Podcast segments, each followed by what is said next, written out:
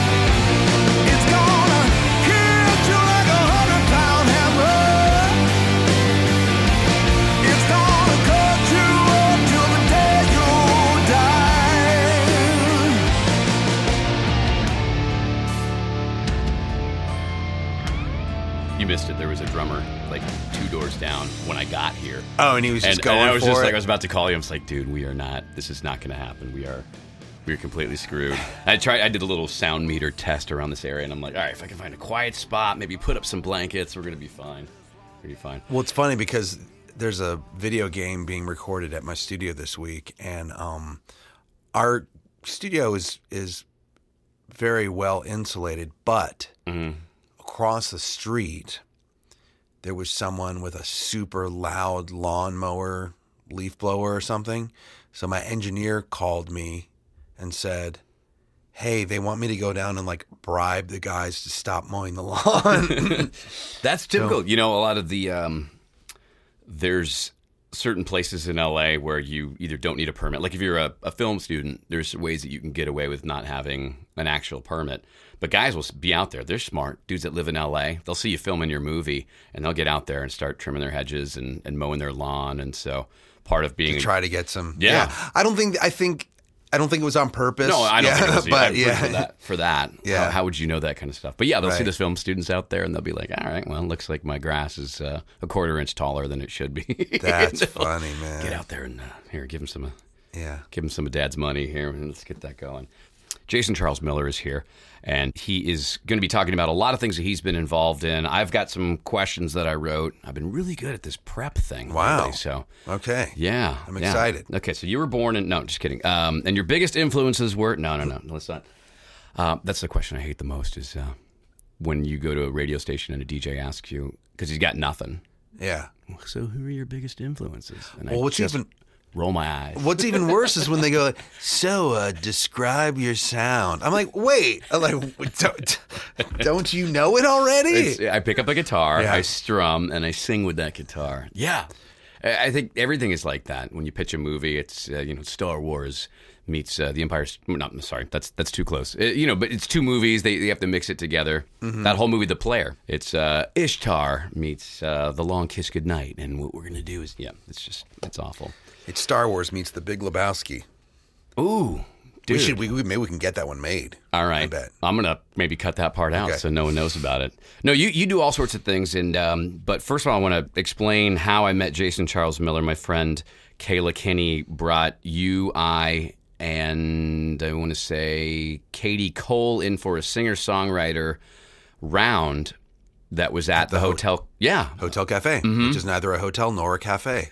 discuss.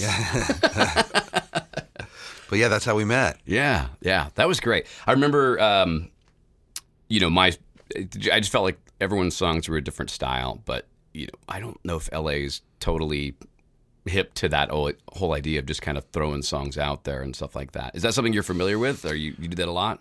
Yes, but way more in Nashville. Oh yeah, for Um, sure. But yeah, in LA, I think it's all about um, a song isn't a song here until it's fully produced, and songs start with beats here, whereas like Dude, yeah, you know in L- in Nashville or other places, like a song will actually start with a melody and a and a guitar, a melody and the chords underneath. But in LA, you know, it's so pop oriented. Like anybody that's doing anything big in LA, they're starting with a beat. yeah. I remember going to Belcourt Taps in Nashville. I did a, mm-hmm. a, a round over there when I was visiting last time. And this guy, just, you know, shaggy, unshaven dude walks up, and apparently they introduced him as having a couple hits on the radio. And he just kind of walked up, no, really nothing uh, to speak of, but he just said, Hey, um, I was kind of hungover and I wrote this song today. Anyway, you know, hopefully it'll turn out okay down the road. And it was probably one of the greatest things I've ever heard. Yeah, yeah. Nashville's full of that, and every songwriter around. You know, it, it's amazing. Yeah, no, it's awesome.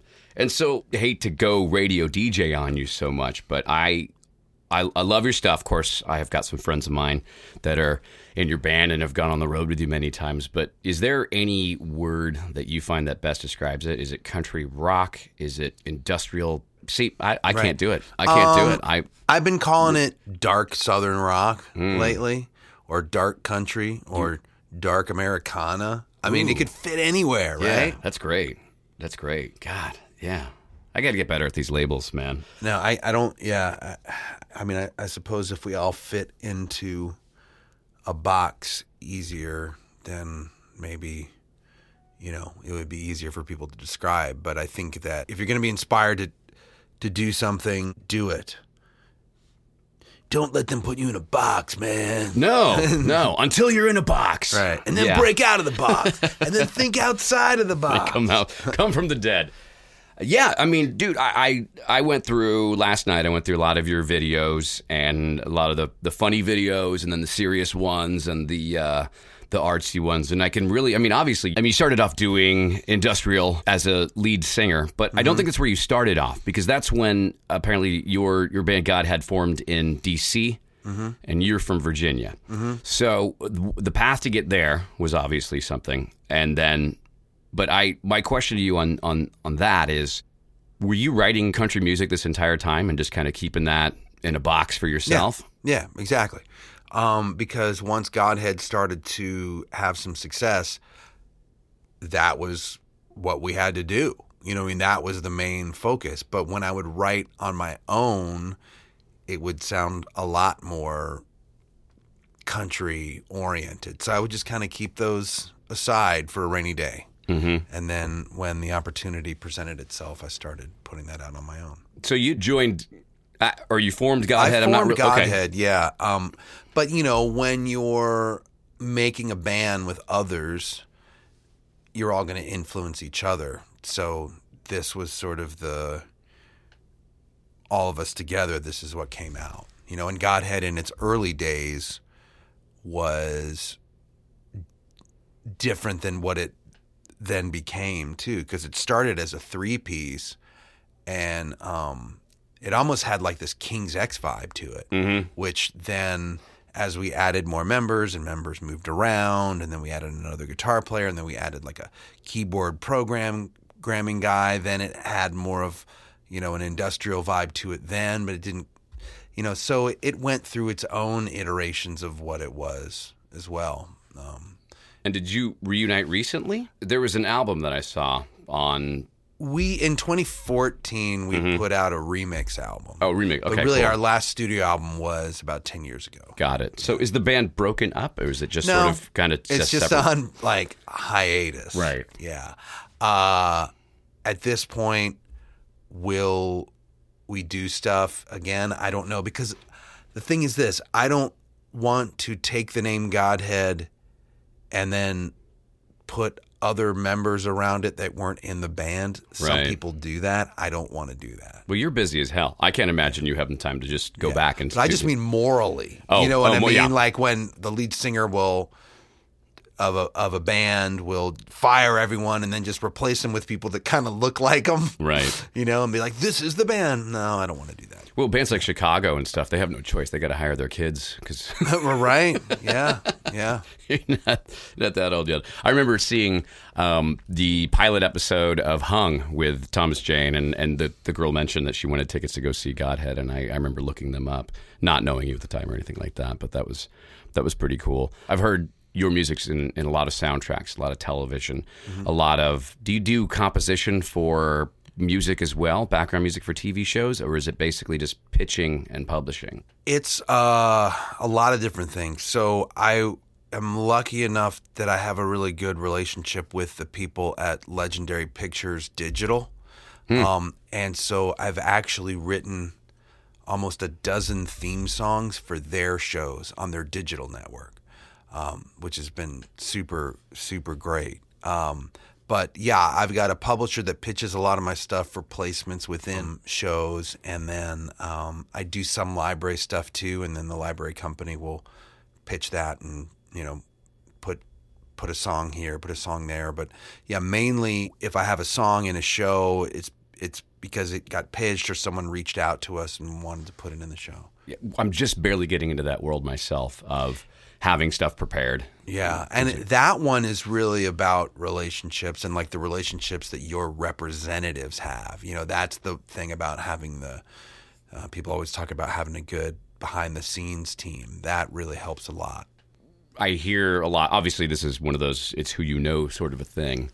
But Mm-hmm. uh, recently, I was uh, did a lot of harmonica cues for a television show, and we just pitched them probably about eighty different cues. Just play and get you know harmonica and guitar, harmonica and slide, and all these different things that we we pitched them. And it ended up being that the music library guy did a lot of it himself. Kind of Mm. glued glued Mm-hmm. his stuff in there, including MIDI harmonica, which guys like Ah, yikes. not stoked, but but he had the relationship. I was I was no one. I was on the outside. So I will say this though: I saw someone do a mouth harmonica the other night, Mm-hmm. and it was insane. Like no harmonica, just oh god, and- yeah. But It, uh, it was Polly Z who runs the Tuesday night Oh, jam yeah. at uh, at the whiskey, and I was amazed at how well he could get his voice to sound like a harmonica. Wow. So, So- just did on a mic and Yeah, just got on a mic and started doing this thing and sort of just making this noise. And we were all. It was the Wizard by uh, Black Sabbath, Yeah, you know, yeah. with that in, that iconic Ozzy Jimbo. harmonica. Right, right, right. Yeah, and uh, we were all. Every, we were just cracking up and flabbergasted all at the same time. That's great. Jason Keane, he plays with Tenacious D. He's got a MIDI harmonica that is literally a USB cable that goes into uh, an iPad or something, Okay, and you send okay. that signal out. And there, it's just basically receivers all along the, with a, with a little chromatic button, Mm-hmm. and you can program what what key, what scale, what kind of harmonica it is, and you just blow, and it, it, senses that you're Wow, breathing in and have out. Have you tried it yet? I have tried it. It's a little goofy, but all you know, I, I do all those effects, and I'm just really I love sounds, so I'm gonna probably get one. They're Yeah. they're quite a bit of money, one. but Mm. uh, but yeah, that's amazing. The the way that it just sort of There's that drummer, by the way. yeah. Oh yeah, I was gonna say. Well, let me see what it sounds like. Yeah, well, hopefully he'll be he'll be he'll tire. Yeah. I told you he was coming in too. I was like when I got here, he's like drumming uh, nonstop. I'm like, ah, well, We'll take a break. Well, yeah, we'll it'll be a a nice little soundtrack. You know, it'll be a good. This adds to the vibe. Yeah, Mm-hmm. yeah.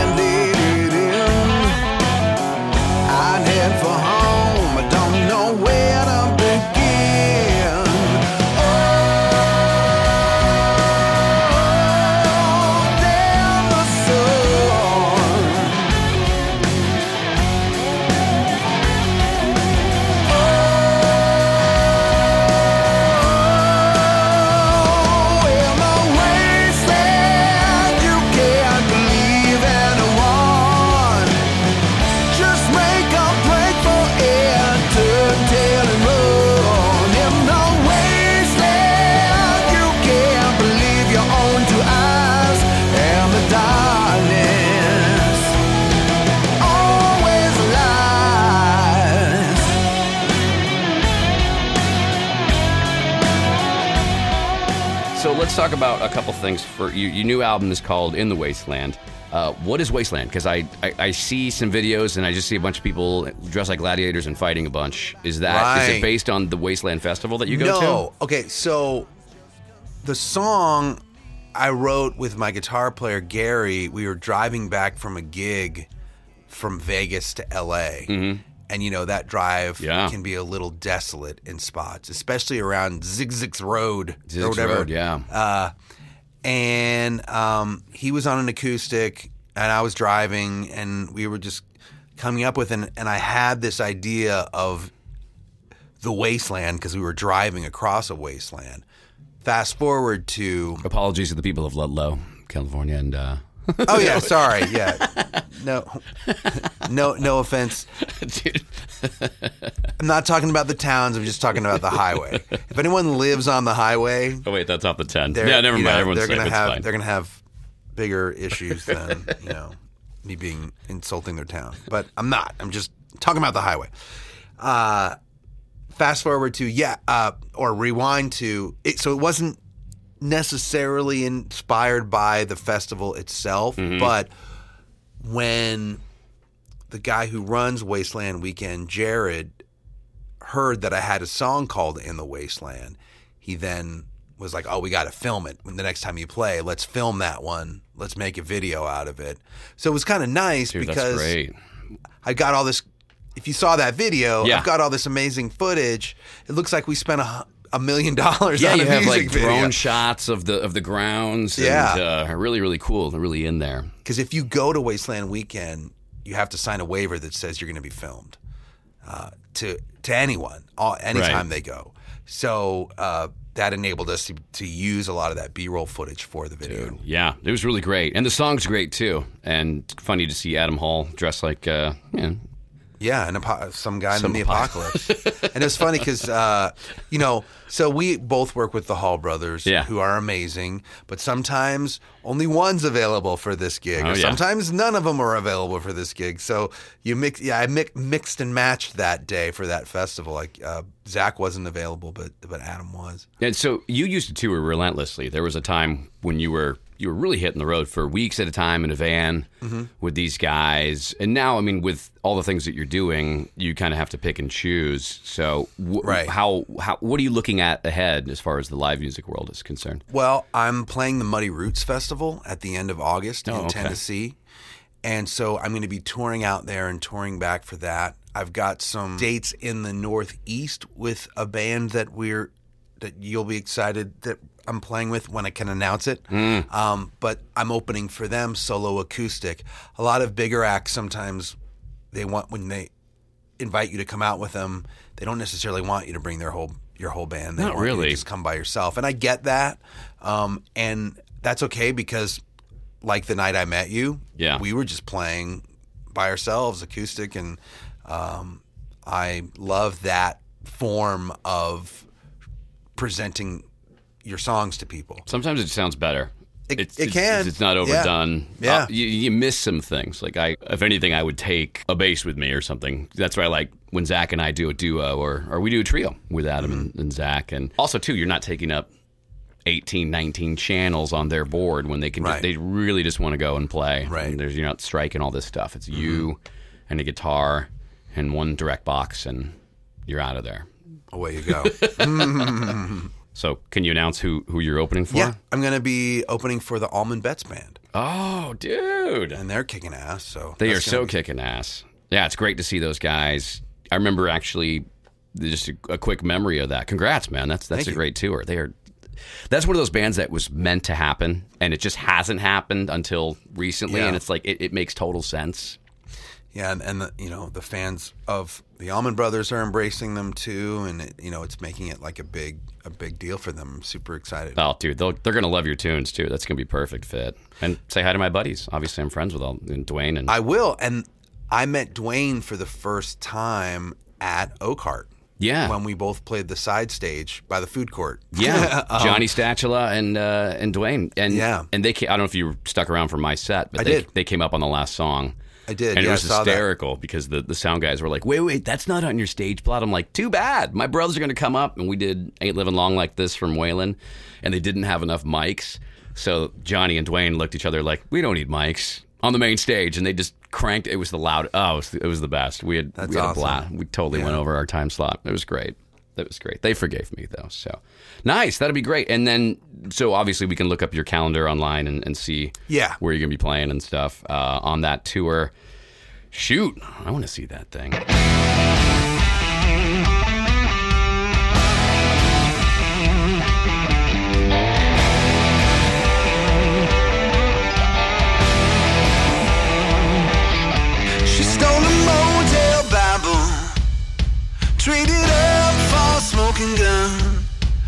Left behind all the baggage on her bed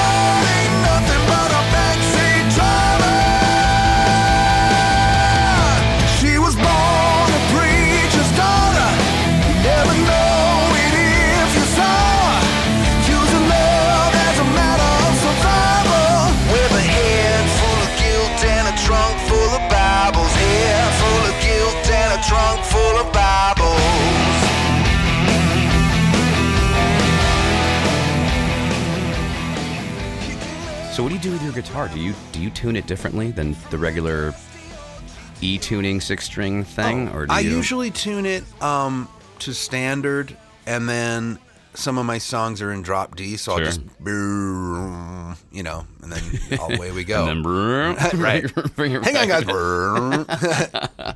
So I actually have a capo, a Kyser capo that goes on the second fret, so I can fake the drop D when I oh, need to. and then so you're tuned to D standard, but you have the capo on the second fret. Is that or what you do? are tuned to E, and then you just kind of fake that you're doing a drop D Oh, by I see. it being Okay. yeah. It just It, Yeah. it covers every every string, but the but the top string or bottom string, Yeah. whatever it is. I never understood why they call the the the the string on the bottom string one. It just it just always baffled me.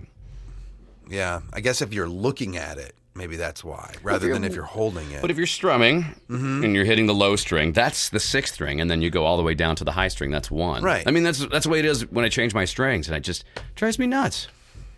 Is that something? I shouldn't be mad at that. We that need kind to- thing like that. we could, you know, start a. If you're listening campaign. now, please con- Yeah. please contribute to our GoFundMe page. just let's. We're It's, it's, swapping the E string numbers. I'm just saying, it really bothers me. So, dude, I'm super excited about Avengers. I'm super excited about Star Wars, and you're a person that I can talk to about all this stuff because you're so inundated with geek culture.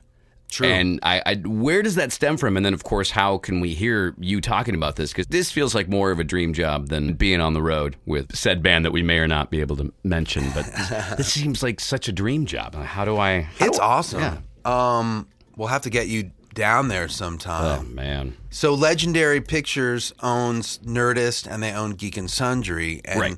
so I appear on shows on both networks. I host a show on Geek and Sundry called Starter Kit, where we teach people how to play role playing games. Okay. Um, the first season is on YouTube. The rest of it is behind a paywall right now, but they're going to start doling it out on YouTube here and there. I'm going to be on an episode of All Kings Considered coming up, which may have aired by this, which is their Game of Thrones after show. That's on the Nerdist Oh, side. Oh, dude, yeah, yeah. Uh, where we just sit around and talk about Game of Thrones. Oh, what a time to be alive, man. Yeah, yeah. I mean, I love it. Like, I'm also on a show uh, on the Dungeons and Dragons Twitch channel, like the official Dungeons and Dragons Twitch channel, where we're just playing D and D. And are you? Um, are I'm you- one of the players. Yeah, okay. Yeah. I'm actually. It's, the show's called The Sirens, and it's six women and me. I'm the one. They call me the Siren Bro, Oh jokingly. But yeah, I'm playing D and D with a bunch of amazing women. So. And is, is this something that you from from childhood? Is this something that you uh, know about, or did, Yes, Okay. I've played like I I have played D and D since I was eight years old. Mm-hmm. Um, my next door neighbor in Clifton, Virginia, played, and uh, my dad bought me like the the red box box set, and um, I've been playing ever since. And what's funny is that you know um, a long for a long time we had to talk about it in hushed tones once you became an adult you couldn't really uh, Mm-hmm. mention it but now everyone in entertainment admits that they played it or they still played it um, I'm good friends with Joe Manganiello. He'll, He's got he the goes on- dungeon. he has Yeah. like a, a room for this, He right? goes on Colbert and talks about playing D and D, and he's made a whole clothing line based on like D and D art and stuff. So yeah, Oh my gosh. the geeks have inherited the earth. I always knew they would. Sooner or later, especially with Comic Cons and things coming out and with sci fi movies getting massive budgets, just because people know these stories, the stories are getting better, the, the, the effects are getting better. It's just, it's a time to be alive right now. Mm-hmm. Oh my God. So at this, uh, at the time that we're, we're taping this, I'm, I'm going to go to see Avengers Endgame tonight. So Great. yeah. Have you seen it yet? Because I know there was some. No, I haven't. Okay, all right, all right. I, I know. Actually, Nerdist was sponsoring a screening where they were for four days in a row or something playing every Oh my gosh! movie, Yeah, starting with Iron Man one to promote it. And uh, some of my friends were like introing certain movies or something like that. I'm like, wow. I Yeah. wonder if anyone sat in for every single one. That would be. Insane. they got to give you breaks. There should have been a prize, you know, where you put your hand on the car and you win the car if you're the last one to take it off. Right, been a right. prize. Yeah, Nerdist was down at the Captain Marvel premiere over at the El Capitan when I went there, and Mm-hmm. it was it was a party, man. It was. Yeah. 90s night DJ. So when you do these podcasts, you get brought on or podcast shows. Yeah, I guess they're not really podcasts. They're more like, um, I mean, I guess they're, you know, they're on camera and They're internet a lot of shows, them yeah. are live too. They'll, they'll they'll be live on Twitch and then they'll air on YouTube later. Man. Streaming shows, I guess Yeah. you would call it. It's like this undefined thing that's become a huge phenomenon. My friends on the show Critical Role, which was sort of the premier uh, D&D show, which I've been fortunate enough that I wrote the theme song to that. They just raised um, 11 million dollars on Kickstarter Jeez. to make a cartoon version of their D&D show. So now they're going to bring their campaign to life in cartoon form. Good lord. Yeah, and I guess Wow. people really wanted to see that cartoon. Well, cartoons are huge. Video games are huge. I know you do a lot of voices for a lot of these Mm-hmm. these things. So, uh, talk to me about that. What is it like to go into a, a vocal booth and do a session for, let's say, a video game? Char- Sure. Mm-hmm. Is it a character? You're, you're reading lines, or are you? Yep. W- w- Yeah. well, how does that Well, work? People say um, voice acting is cold reading, but it's more like frozen reading because you're never given the script until you get there. Uh, because video games make more money than movies now, and the scripts are so uh, well protected because they don't want any secrets of the game getting out to the players ahead of time. Um, they don't want anything leaked, uh, and rightfully so. So when you're walking into a booth, back up, when you get a booking, my agent might be like, hey, you booked this character in this game. You know, what days and times are you available coming up, blah, blah, blah. Sure. Or the, it might be a director that you worked with before. So let's say, hey, they want you to do some various voices for this game. That's actually what I did for Kingdom Hearts 3. Um, I never even auditioned for Kingdom Hearts 3, just the production company had worked with me before, knew that I did a good job, and so brought me in to be a bunch of different little characters. Oh, You know, okay. like I'm a pirate with Captain Jack Sparrow. I'm also in the Hercules uh, world, and you, I can give you a quest or you can rescue me, stuff like that. Dude. Um, but uh, yeah, most of the time, you you might know what character you auditioned for. They'll send you two or three lines to audition to give the best interpretation of what you think the character should sound like, and then you get the role based on that or not. When you when you get there, a lot of times, not only is there a director, but there might be two or three representatives from the game company there. Sometimes there's someone also on Skype or Source Connect listening in. sure. So no other actors are there. You're saying one line at a time. Sometimes you have to make sure that you fit it into a certain amount of space. Sure. And then you've got to convey that, hopefully, what that character's saying.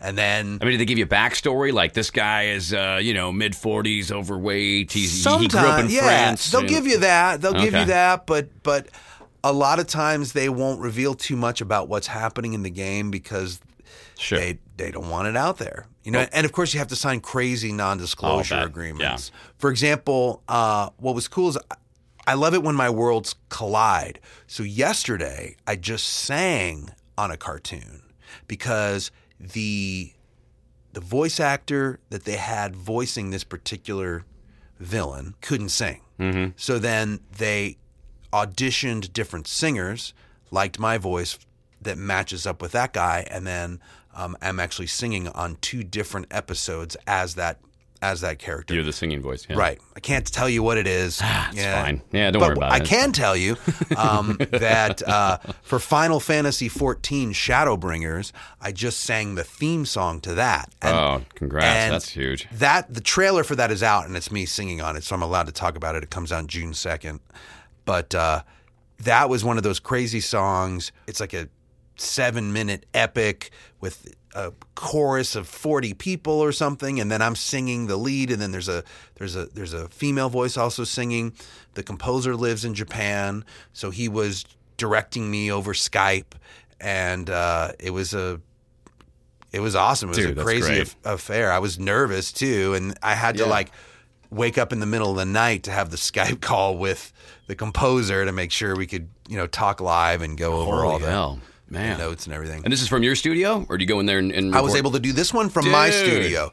Yesterday was at a big studio. Um, tomorrow I'm acting in a video game at a different studio. It's great when I get to do it from my own place. A lot of times I don't because and I don't even know we covered this. I own a recording studio. Yeah. A lot of other actors don't So therefore, they want all the actors to be recording on the same mic at the same place with the same. Sure, con- you know. get, control the elements and stuff like that. Yeah. and of course, this top secret stuff too. That becomes a, an issue too. Who's Right. Mm-hmm. walking around behind you? All those things like that.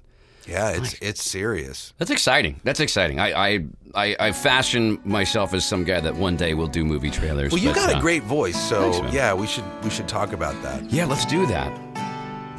Uh, let's talk right now. Pause. I'm just kidding. Hi, my name is Jeremiah. Most folks call me Jim. I'm from a little town just east of Shepherdsville. I was born and raised to raise some hell up in these hills. I'm getting stronger every day while I'm just sitting still. I can lift your spirits up, or I can help you drown. I can pour my heart right out to you, but it'll burn going down. You can find me anywhere in any corner store. Look for me sitting on a shelf or hiding in a drawer.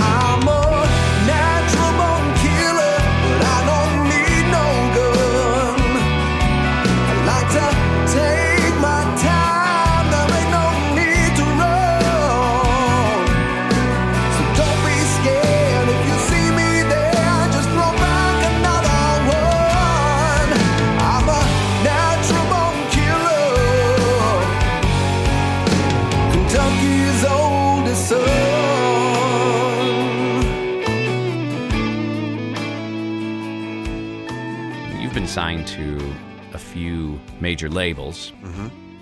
minor labels, and you have your own label as well, or I do. Okay. Right now, I'm signed to a division of Sony, Mm-hmm. um, Red Music.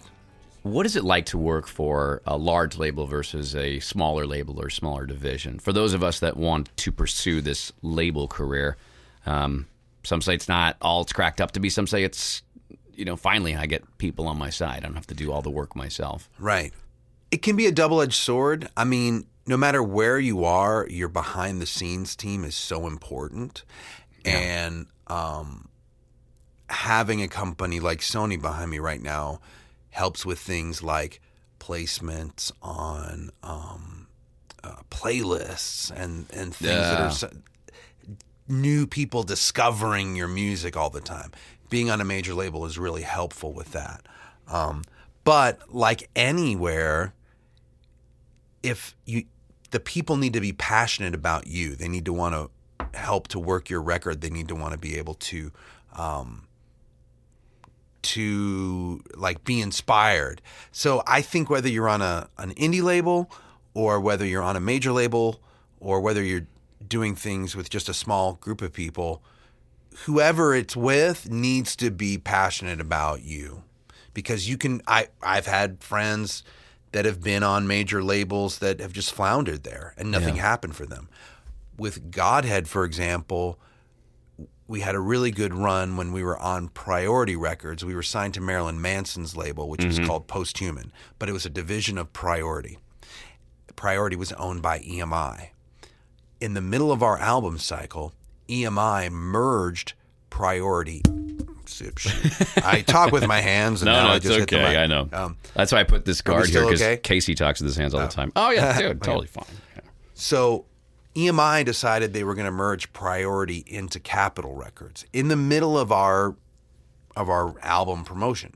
So all of a sudden, we went from being on Priority Records with the staff that knew us, the people that had a really good relationship with like Marilyn Manson's team and all of that, to now we're on Capitol Records and we're like the redheaded stepchild. No one cares about us. No one knows why we're there. No idea what to do with you. So I have the dubious distinction of being able to say that I've never been signed to Capitol Records, but I've been dropped by Capitol Records. That's huge. Yeah. Yeah, it does feel that way when I see. Let's say I, I- I know of an artist, see them at the hotel cafe, or see them, and then I know they get signed. Mm-hmm. and then I see what they put out there in the world, or at least the teaser campaign or anything like that, and it's just I, I know them personally. That's not them. Whatever that whatever's happening, I always lick my thumb and I pla place it on there. Working in TV is the same way. I see this concept that you know, whenever I'm working on a TV show, and the executive goes, "No, psh, stamp." Do it this way because I want to have a piece Right. of these guys mm-hmm. that I have Yeah. no interest in, or whatever it is. I want to. I want to change that. So Yeah. that's got to be something that's very commonplace. I'm sure it's like a mentality of I need to do something here to keep my job Yeah, or to to, justify my salary. job. yeah. I wish people wouldn't do that and they would just let things be successful on their own. It's just so strange. It's like their goal is to listen to the radio or watch the television program or a movie and say, "Oh, that was th- that was me. That one thing." Yeah. Well, so yeah, I mean, you, everything you have online is so well organized, and I and I respect that greatly. There's a lot of people out there either listening to the podcast or that I even interview that struggle with the basic things like a Wikipedia page or uh, an all music profile all the things you've been involved in, or just just making yourself easy to search. Me personally, if you look up just Dave, it's uh, about 20 videos of just Dave Matthews playing by himself, and then I'm like, God, how do I? Yeah, ah," you know, yeah. it, it's it's it's very difficult. Well, that was something I was running into the issue with. Like when I was in Godhead, that was easy to search, but um, Jason Miller, there's just too many people named Jason Miller out there, so that's why Sure. I'm using all three of my names because there's only one Jason Charles Miller in entertainment, at least Mm. for now. Right. But there's like a Jason T. Miller who's a who's a television composer. We've actually become friends. Um, we joke about it all the time, and we've actually worked together on a couple projects. Funny. um, just to kind of mess with people's minds. And make it harder for the person writing the credits out. Right. Yeah. Yeah, I know a couple Bernals in the music scene. Uh, one of them plays drums for Dale Watson in Texas, and cool. we we look we're the same height. We look the same, and I'm like, dude, we gotta let's do some ancestry.coms here. There's no way I'm not related to you. We're not. We're not. We can't find it. Wow. But uh, yeah, when you went solo from Godhead, it feels to me like, for example, I have been playing country music a lot of my life and was in a touring country band in Bakersfield before I moved down to LA. But playing harmonica, did a lot of blues, and then even had some, uh, you know, pretty su- successful blues band for a while. But I kind of just went back to country. I just felt more comfortable, and that's sort of where I wanted to stay. But I got a lot of backlash from it. Did you, when you were first doing the solo thing, did people, how, w- were the responses positive? Uh, were Oh no, no! I got terrible backlash. yeah, I mean, I get messages to this day that say, "Bring back Godhead." I'm like, yeah, if it were that easy, you know, or, you know, you know, like it's only up to me. So yeah, I I had a lot of backlash, and a lot of people thought it was a phase, or thought I was just going through something, or I wanted to put out music I was inspired to write and perform. Yeah. And with Godhead, we had sort of a series of disappointments. We were on after the whole thing of being dropped by Capitol. Uh, we were on labels that we had three albums out in a row after that, where the label that we were signed to like went out of business after we put out one record with them. So then you have to get a new team, and then you ha- then like you know you've got to start everything all over again. And that behind the scene t- scenes team is so important and it makes uh it's like hiccups you know? And, and and so we were being demoralized ourselves and i didn't want to go solo or start a new band and then have it sound just like godhead because i felt like creatively that wasn't really where i was and I've been writing these solo songs my whole life that sounded like country songs. So I just started doing my own thing. And but mm-hmm. yeah, there was certainly a backlash. But for people want to people want to put you in a box, including music fans want to put you in a box. Of course. So if the lead singer of Godhead is doing a country record, it blows people's minds and just makes them angry, you know? so so sorry. Yeah. Sorry guys. Yeah, no, you don't apologize here. I think your music is great. I think even from the when you, I think it was your first record out when you were were solo. You had a song called "Uncountry." Uh, yeah, that was my first uh, full length record. I put out an EP, Sure. and then yeah, Uncountry is almost like an answer to everyone. Right. You know. Yeah. It felt that Yeah. to me. And Adam Hall looks like he's 14 in the video. He probably was. yeah, it was clear that you were letting people know, like, hey, we're just, I'm riding this thing. This is what I do. And that was that was really really cool. Well, we should probably have you play a song here before the drummers start going, Yeah. going nuts here. Oh, by the way, where can we find you online in case I don't get a chance to answer that question? JasonCharlesMiller.com. Um, on Instagram and Facebook, I'm at Jason Charles Miller, and on Twitter, I'm at Jason C Miller. Jason My C. name's too long for Twitter. Rules. Yeah. That's for the best. Don't worry about it. Well, cool. Let's have you play a song now. I'll, Great. I'll pause it and we'll go from there. Everyone's co- super cool here because everyone has to record. Like a lot of people do tracking from here and shit like that. So, all right. Sure. Well, hey, we got a little bit of free time, even though there's some music going on around us. But uh, I wanted to have Jason Charles Miller sing a song. So, um, you want me to jam with you on this one? Or, Yeah, uh, there's like okay, a there's cool. a solo section. there's a solo. Cool. There, there's a solo section. so what's Um, this song? Uh, oh, So this song is key G, right? a solo write, and it's very like blues country. Um, it's called "Finding My Way in the Dark," and on the album, um, Peter Keys from Lynyrd Skynyrd plays organ on it, Dude. and uh, my friend Adam Shoenfeld, who is Tim McGraw's guitar player, he plays the lead on it. It's a pretty killer track on the recorded version, and now we're gonna make our own live version We're gonna right do a now. live version, yes. All right, Jason Charles Miller. I'm lost in the dark. Danger all around me. I won't get very far. For I've no eyes to see. They said, look for the light. But how can I follow uh, things they just don't seem right? Sure, hard to swallow. I could stand here and wait for things to get better. They'd say I should have faith, mind just reaching out my hand, and I'm trying to understand why the things that I do are pushing me back to where I began. I'm just searching for the truth. Now the heartache that I've been through, there's no more I can say. I'm just finding my way in the dark. Well, I'm down on my knees, trying to crawl out. Begging anyone, please, give me water in this drought. When it's cold in the pitch black, why don't you got my back? Lord, help me get on track as I brace for the attack.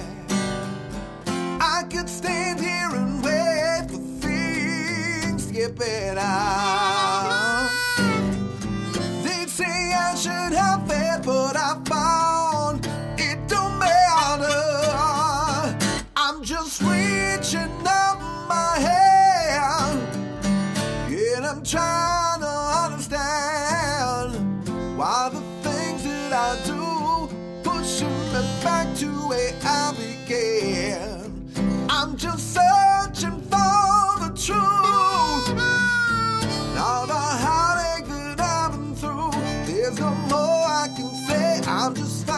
my way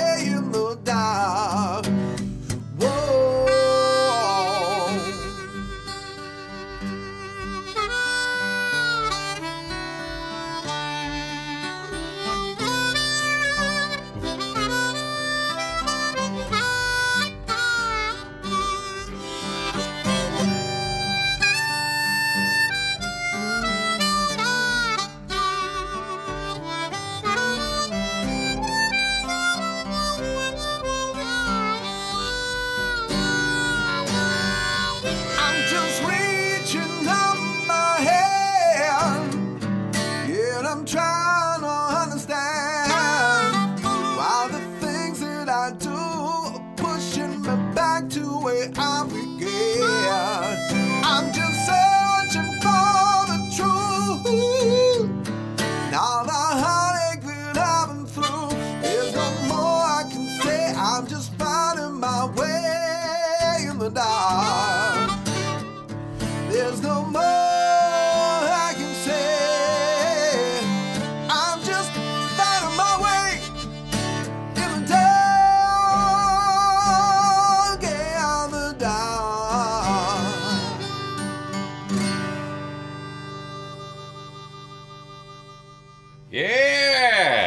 Was cool, man. Man, Jason Charles Miller. All right. Well, that might be a, a, a, a- little bonus track at the end of you. Yeah, maybe. digital download. I'm digging that. Right on. Well, cool. You can find him online, jasoncharlesmiller.com. I'm so glad you came in, man. You know, I'm I'm happy to be here. hell, man. I've, I've only done a few of these, so I'm, I'm getting better at this whole interview thing. But I think it's I think it's gonna be cool. I think it's gonna be cool. Now, for you and California, you are here to stay, man. You are you are grounded. You oh, are. Oh yeah, You, you're I've here. lived here for 18 years now, so you know, I am a Southern boy, but I'm a California boy now too. We're happy to have you, man. Please look up Jason Charles Miller. Of course, at the end of this interview, I'll, I'll tag it out with some great stuff, dude. Thanks for coming. Thanks for coming oh, in. man. Oh, anytime. Thanks, brother. Cool. Yeah. Yeah. So that was it. What'd you think? My interview with Jason Charles Miller, country boy turned goth king turned video game geek, voice guy, and of course, all the while still writing country music. I had a really good time with Jason, and man, did I have a good time jamming on that song with him. All right, so truth be told, I get to jam with a lot of really cool people, and while that may be a feature of the show that sticks around, I'm just going to always have my harmonicas in my backpack, regardless. So stand by for greatness. Well, we're going to wrap it up here for the California Country Show podcast. It is a Friday night here in North Hollywood, California, and now that I'm done making this podcast, there's about seven bands all rehearsing people without gigs or just, you know, hardworking people wanting to get on the next big stage. So I applaud them, although they're definitely all showing up in the background here, if you can hear them. If not, then I've done my job to totally isolate myself from the outside world. I don't want to do that in the future. I want to actually have a great space to work out of. Well, if you enjoyed this show or want to keep in touch down the road, I encourage you to subscribe to this podcast on iTunes, Stitcher, SoundCloud, or Radio TuneIn. Also, you can catch the California Country Radio Show, which is going to be broadcast throughout California down the road. Currently on KLBP, Long Beach Public Radio. I recommend you follow us at Cal Country Show at Facebook, Twitter, and Instagram. That's at Cal Country Show. Thank you for tuning in. And if you don't mind sharing, please, I would love that. I'm just Dave Bernal. Thank you for tuning in to the California Country Show podcast. We'll see you next Monday.